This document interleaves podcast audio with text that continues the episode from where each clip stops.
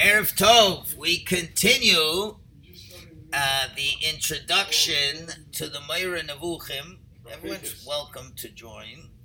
We just, we're in the middle of an article that we started from Rav Moshe Becker about trying to figure out what is the point of the Moreh Nevuchim, and people have gone to extreme positions on this and he is he is suggesting that we try to keep him to what he really was saying and what his you wait what is going on? i don't know what is going on here. That was very strange. Okay i don't know if everybody saw that. And those who are listening didn't hear any of it. Okay but we're in the middle of a, a thought. So uh, and if, if you want um, i could send the article out um, tonight and people can uh, read it again so he's, we're in the middle of this article, and it says perhaps most telling in this respect is Rambam's statement in chapter 23, where he exhorts the reader to carefully consider all sides of the discussion. After delivering a pep talk about not being swayed by one's upbringing or preconceived notions, then Rambam insists that one must accept creation ex nihilo, as it provides the foundation for the Torah. So, what happened to the carefully considered rational analysis that Rambam always advocates? What was the meaning of his encouragement that one be aware of their prior conceptions? Okay, so what's going on? So clearly, Rambam is presenting a theological position that he believed to be highly important. Creation ex nihilo is a concept validating God's free will. Rambam is not dealing with the scientific question of the origins of the world. As far as Rambam is concerned, there are no two sides whose evidence must be examined and weighed in this thing. In other areas, you can, but not in this one. It's straight out. To maintain God's role as the giver of the Torah, it's necessary to believe in creation ex nihilo as an expression of God's freedom to act as he wishes. Encouraging his reader to carefully consider the options is not an admission that two sides in fact exist, rather a reminder of the theological consequences of belief in eternity. So you got to consider it, but you got to realize what you're considering. I believe that this reading can be extended to other parts of Moreh Nevuchim as well. Throughout Moreh Nevuchim, topics are treated in rational, logical fashion, usually following Aristotelian reasoning. Now, again, another thing about Aristotelian reasoning, a lot of it is just his honest analysis of reality. And certain things, you know, if something has been true but nobody noticed it and somebody points it out to us, is that guy making the chiddush? Or he's just pointing out that observation shows that this is true. And if you have a very logical mind, you can come to very logical deductions which has nothing to do with uh, your philosophical ideas. So that's part of that. So, so he treats them in a logical fashion. However, in so many crucial areas, Rambam's conclusion departs from Aristotle's. It's easy to be confused and wonder how it is that a work on philosophy winds up with such unphilosophical conclusions when the author appeared to have been treating Aristotelian logic so seriously. This confusion lay at the root of the creative interpretation of Moreh Nevuchim, which has abounded over the centuries. However, using creation as our model, we see that in fact Rambam's only goal is to teach us the Torah position on these complex matters. In the chapters on creation, this can be seen very clearly, as shown earlier, in other areas, perhaps the point is more subtly made.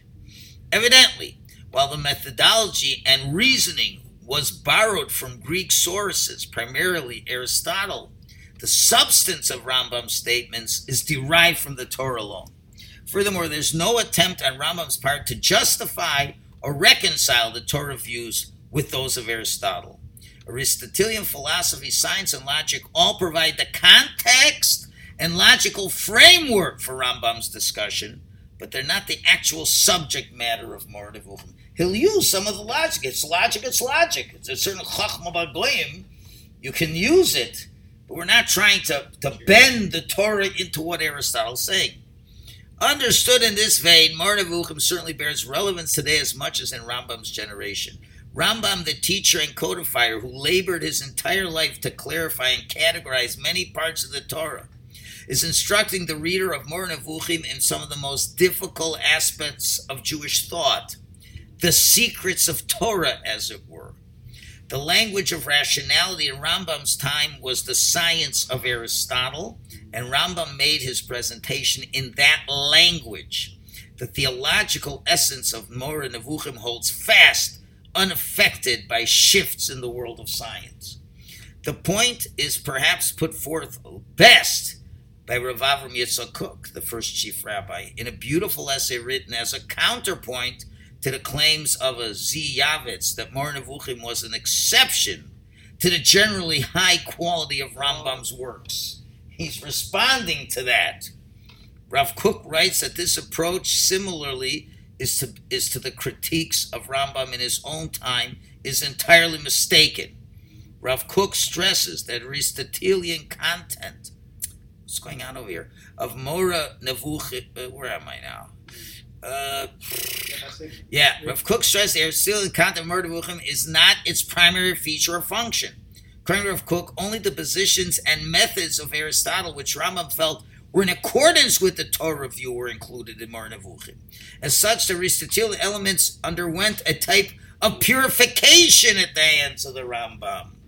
Rav Kook insists that Moreh is purely a work presenting the fundamentals of Torah belief, and Aristotelian thought was only included where it complemented those beliefs and suited Rambam's purpose. This approach would also serve to shed light on Rambam's introduction as noted above, Rambam's statement that his purpose in Noram Nevuchim is to explain some difficult terms in the Torah and point out which passages are to be allegorized appears to fall short of describing the work. Written by anyone other than the author, it may very well be considered an affront However, we understand that in truth, the essential core content of Nevuchim is in the main points Rambam makes about God in the Torah, and Aristotelian science is a methodological device. The description makes perfect sense. Not that Moreh Nevuchim serves a minor purpose. The topics and passages dealt with are highly complex, and the implications of allegorizing the Torah are always serious. It was therefore necessary that a work be carefully composed to convey these interpretations in a sensitive manner. Rambam teaches us another subtle yet important point alongside the fundamental tenets of Torah expresses. Making use of the to- tools available to present and clarify Torah matters is not something to be looked down upon, even if these tools come from sources alien and contradictory to Torah. Instead of discrediting Rambam for using foreign resources in Moreh Nevuchim at worst, or writing it off as obsolete at best, we should rather give a more careful reading of the work. Such a reading should allow us to pick out the points which Rambam considered fundamental components of belief in God and Torah. We would then do well to apply those tools which Rambam can. Uh, here we go again. Apply those tools which are available and relevant to us in understanding developing Rambam's statements further. Such a study would not be anachronistic and disloyal to Rambam. On the contrary, I believe this would be a true application of Rambam's methods and loyal to the essence of his teaching. Rav Tzadok HaKohen, we're going real Hasidish, writes in many places that Torah Shebal Peh is the utilization of man's intellect to develop and understand the Torah given by God. The human creative aspect is an essential part of the process of Torah study. Rav Tzadok specifically writes concerning Greek philosophy that it was the external to the oral Torah, based on the principle of zel umased, this as opposed to this, which Tzadok often refers to. While it is manifest that Rambam did not express himself in such a manner, I believe that the idea is apparent in Moreh Nevuchim. Rambam did not shy away from availing himself of whatever tools he needed to teach Torah, and he therefore incorporated Aristotelian logic into Moreh Nevuchim having integrated the positive value of that foreign source of knowledge, expressing himself in philosophical language did not appear to Rambam to be contradictory to the autonomy of the Torah as the ultimate source of truth. Perhaps the most powerful message that Rambam taught us is very timelessness of the issues. The tension between the axioms and basic tenets of the revelatory truth we learn in the Torah do not always accord easily with our rational inclinations. This difficulty is true at all times, albeit to varying degrees. The coexistence in Moreh Nevuchim of the secrets of the Torah and the philosophical language these secrets are presented in can be viewed in two ways. On the one hand, we can we see an example of a successful meeting between the ultimate source of truth, the Torah, and rational human thought. Yet at the same time, the very confusion and difficulty this meeting led to shows how tenuous the coexistence can be. I believe the Rambam intended that both elements be discerned. If there's a secret message to Moreh Nevuchim, it is that as Torah students, human beings, we are constantly going to be faced with this tension. The conflict between our physical world and a higher world at times seem resolvable, and other times a chasm too great to bridge. Teaching us to deal with the struggle is one of the underlying purposes of Moreh Nevuchim. A complete and satisfying resolution is not necessarily possible. We must have the tools to face the challenge, and this is the secret message of Moreh Nevuchim. In this respect, scholars such as Strauss and Pines were in line with the message of Moreh Nevuchim. Pines wrote the English translation. Far out as their conclusions may be, the fact that 800 years after Rambam's life, the issues are still fresh and relevant is itself a measure of Rambam's success. Earlier, I observed that while Aristotelian science may have been perceived as a serious threat to the autonomy and authority of the Torah at one point, we're no longer contending with this struggle. Realizing this should make it that much easier to incorporate the invaluable Torah content of Moreh Nevuchim into our contemporary Torah consciousness. What has indeed become something of a struggle today is a rational approach to Torah. This challenge invites the extremes of either accepting that which is written because of who wrote it or rejecting it because of a perceived foreign element. It's important to realize that Moreh Nevuchim certainly cannot be learned in such a way. Now that we are no longer faced with the threat of Aristotle, Torah students can give Moreh Nevuchim a second chance. Studying Nevuchim with this attitude should allow us to free ourselves and Nevuchim from the questions of the Middle Ages.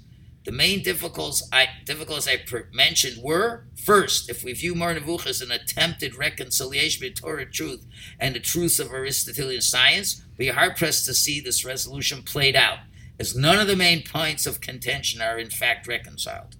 Second, and more problematic for a Torah student, is the question of how we are to relate to work that is based on a system of thought that is not only secular but also obsolete. I suggested that a careful examination of the section devoted to the creation versus the eternity question shows that Rambam is unapologetically presenting a Torah message, that of God's free world. An honest and careful application of this method to the rest of Nevuchim should give us access to the secrets of Nevuchim, its pure Torah message. Rambam was using the tools of his day. And so Moreh took on Aristotelian form. Our role as loyal students is to take the content and apply ourselves to it with our tools, our own sensibilities and awareness and paradigms of our time. Okay, so that's a pretty heavy article. I would say pretty heavy. But uh, and that's I think I think it's the most balanced approach that we can go with. Some ideas uh, may be a bit foreign to us. I have a comment on the question. However, we, we're going to leave it at that and start the sefer for now. But first, we'll have Mark's comment. I just want to point out, it's not as if Aristotle and Rambam were contemporaries. Aristotle had been established for 15 centuries. So it's, it's, it's not like he was. Yeah, but it was the accepted truth at that time. 15, okay, I don't know. At that time, at that time, it was still about- I accepted. know, but he was 350 BC. It doesn't matter. He's I'm just just saying they were contemporaries. It's like 15 no, centuries. not apart. suggesting they were contemporaries, but Aristotle's way of looking at the world was accepted at that way. And there's a lot of things that Aristotle said were emes and are still emes. Not everything. Obviously, a lot of ideas are off. And Galileo disproved the law. Yes, a lot of, but certain aspects of uh, scientific observation and thought, you know, and, and are, real. And if the Rambam wanted to explain an idea, he'll use an idea that people were familiar with, and it was as long as it's consistent with presenting the way he's explained the Torah message. But wherever there's same a, thing. a irresolvable conflict, he says, forget it. No, no Aristotle. Finished. And I do have a So the fact that he uses it doesn't mean he's buying into everything Aristotle said. He's just using the meat, just like we would now. Let's say discovery classes will use some of the NASA research, right, to try to prove certain aspects. They're not going to believe in everything that NASA says. You know what I'm saying? So what, what you have, what's reasonable, he'll use. If he feels it's something that can help explain things, he'll explain things things that uh, there's a lot of philosophical issues. Some things he just says, this is what the Torah says, finished. There's no more philosophy. We're just accepting it. And where it does come into play, he uses it. It's all very general. We have to get into the actual details to appreciate these ideas more. so is it similar? Remember two years ago when we were doing all the astronomy stuff, and the Rambam specifically With the said astronomy. You're talking about the intercalation of the moon. That's not philosophy. No, I know it's not But it's philosophy, science. But, he It's science. It's okay to use the Greek wisdom. Yes, yes, exactly. doing the same thing. Exactly. Math, But algebra. This is philosophy though versus that. No, but it's also this too. He's going to use math also here. But certain things are just true. Right? And, and the fact He made a and, and the fact that everybody knows that Aristotle said it, and they may know Aristotle better than Torah, so he'll use some of that.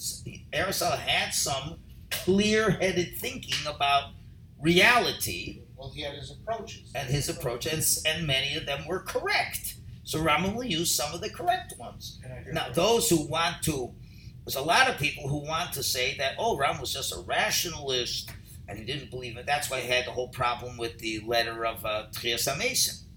He had to write this whole letter to Trias Mason. People didn't believe that he believed in that kind of stuff because that's not rational and scientific. It's hard to believe that, you know. I, I, because they, listen, they picked and chose. Hundred percent. Okay, Well, they burnt. They burnt Moreh Nevuchim. Yeah, okay. they, Because what- what? Why? Because because people who wanted to use it for their own evil designs use it for their own evil designs. So many of the establishment rabbis said, "Let's just get rid of it and not have to deal with it." But it's throwing the baby with the bathwater. Maybe they felt at that time it would be a good thing to do. In retrospect, clearly it wasn't No, well, because Rabbeinu Yonah understood the mistake when all the he wagon loads of, of the of the Talmud got burnt. So it was not.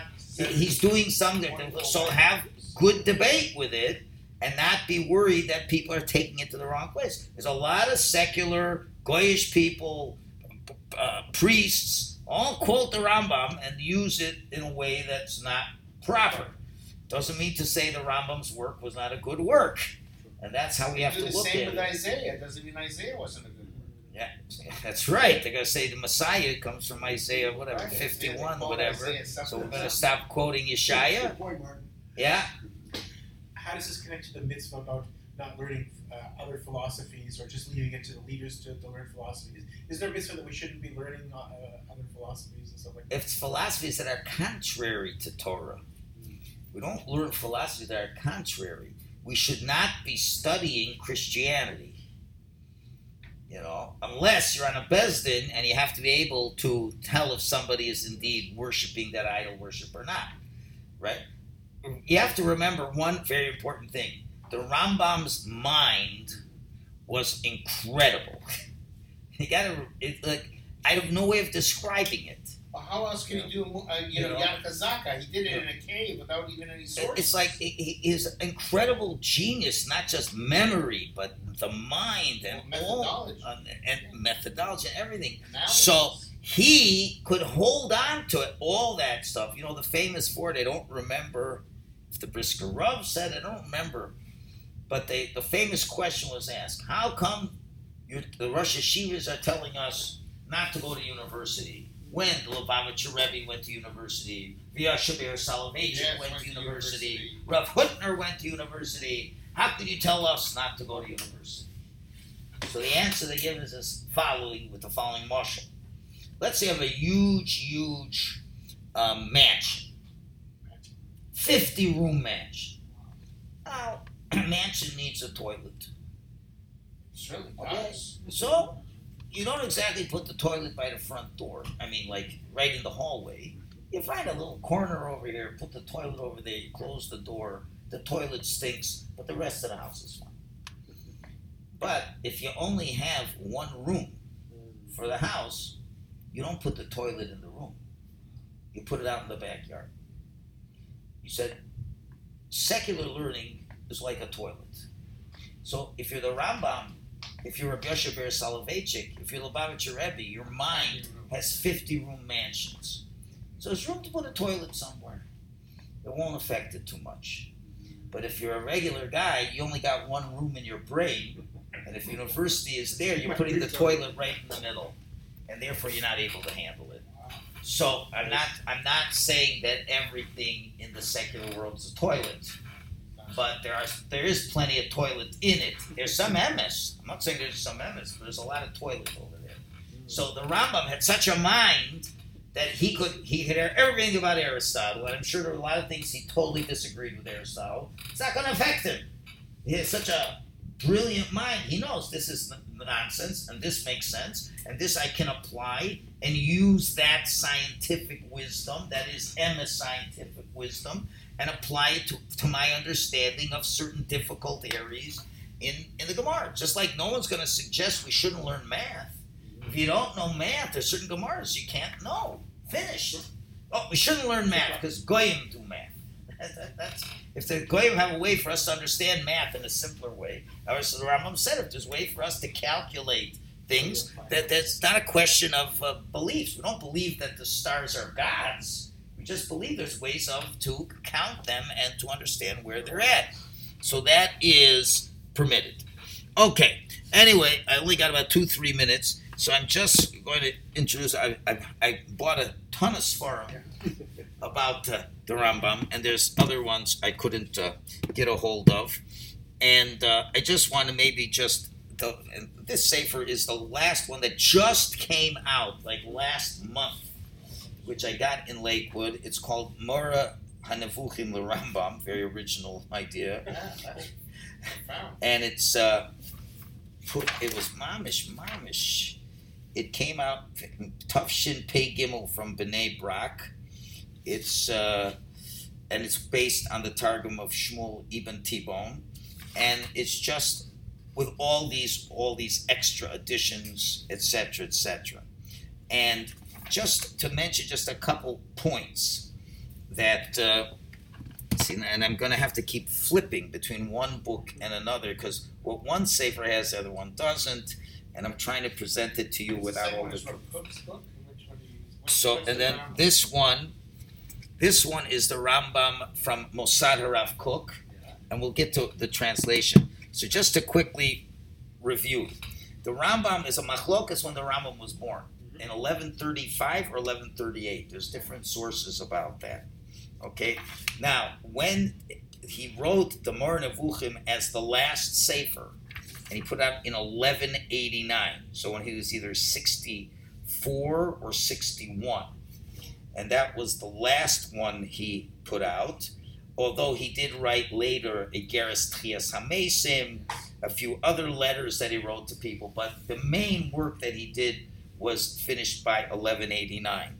Now the question is, he wrote it in Arabic, so that helped the people in those days, and they understood probably very clearly what he wrote. Then come the translations. I'm just gonna. I'm not gonna bore you with tons of history on this. Just to know. Well, you're gonna be looking in a minute, because when we. Uh, wow, I already lost it, eh? Yeah. Okay. Uh, I had it in the Sephiria. Saphir is going to use one English translation, uh, but the first uh, time it was translated into Hebrew was in 1225, and uh, that was from Rabbi Yehuda ben Shlomo al Charizi.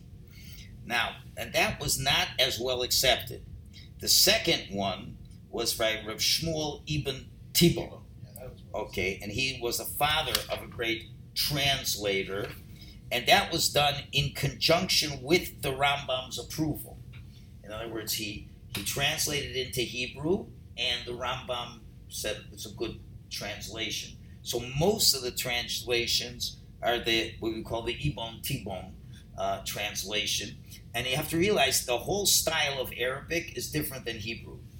So you're translating like the way the sentence structure things it's told. So it's going to obviously lose something in the translation. Now there's been many other ones, and a more recent one is this one that Mosada Kook put out, and that was put out in uh, I think 1970 something or so by Rabbi Yosef, and I'm not pronouncing it correctly because he was born in a Sephardic place, but the Hebrew way it's called, it's called Kapach, although that's not how you pronounce his last name. And he died, I think, in the year 2000. So this is the most recent one. And then there's many Meforshim who commented on the Rambam. Many, and the ones that you see are the ones who are defending the Rambam in their explanations. And those commentaries are ranging in times from the 1300s, 1400s, 1500s, 1600s, etc., etc. So what I plan, so the Hebrew text that most people use is the Kapach one, although this one is going to, uh, I'm sorry, the one is Ibn Tibbon, while the this Kapach one is the most modern one. And then there's a couple English translations that the ones that people say are the best is the one by this fellow by the name of Pines, which you can't get free online, but there's one from Friedlander that was from the 1900s. So when we're gonna when we're gonna use a text for you to follow, we're gonna use that Friedlander one. Although I'm not vouching for its perfect English translation, and and what I'm going to be using. They have at home an original. It could be, from But what I'm oh going to use, and this Sefer has two versions of the Moreh Nevuchim. It has the Moreh Nevuchim with five of the much earlier commentaries, and then in the back it goes again. And why I like this one because this one has the Moreh Nevuchim with the dots and the commentary of uh, again one of the medieval scholars who uh, put in who translated it, and they put in a few Reb Moshe ben Shlomo Misalerno, who's one of the medieval scholars, and they put it in with the dots, and they put in a little bit of Hebrew explanation to make it flow. And then this latest commentary that came out just now takes the best selections from the earlier commentaries. So that's where I'm going to be following this text. So although you're going to be looking at an English Hebrew. I'm going to be working with this and from time to time sharing with you other things. And it's going to be a very challenging study. And But for people who have learned Rambam for 18 years, we're ready for that challenge. Question. Yeah, one last question. Sefer Chinuch took us under a year. Um, Sefer Sefer Mitzvahs. Mitzvahs was under a year. Mishnah Torah was like 14 years. Yeah, Do you have any idea? at least two years. Minimum. This is complicated stuff. This is three vo- This is three uh, sections, and between all three, it's about 150 chapters. And some ideas are not really hard, but a lot are very hard.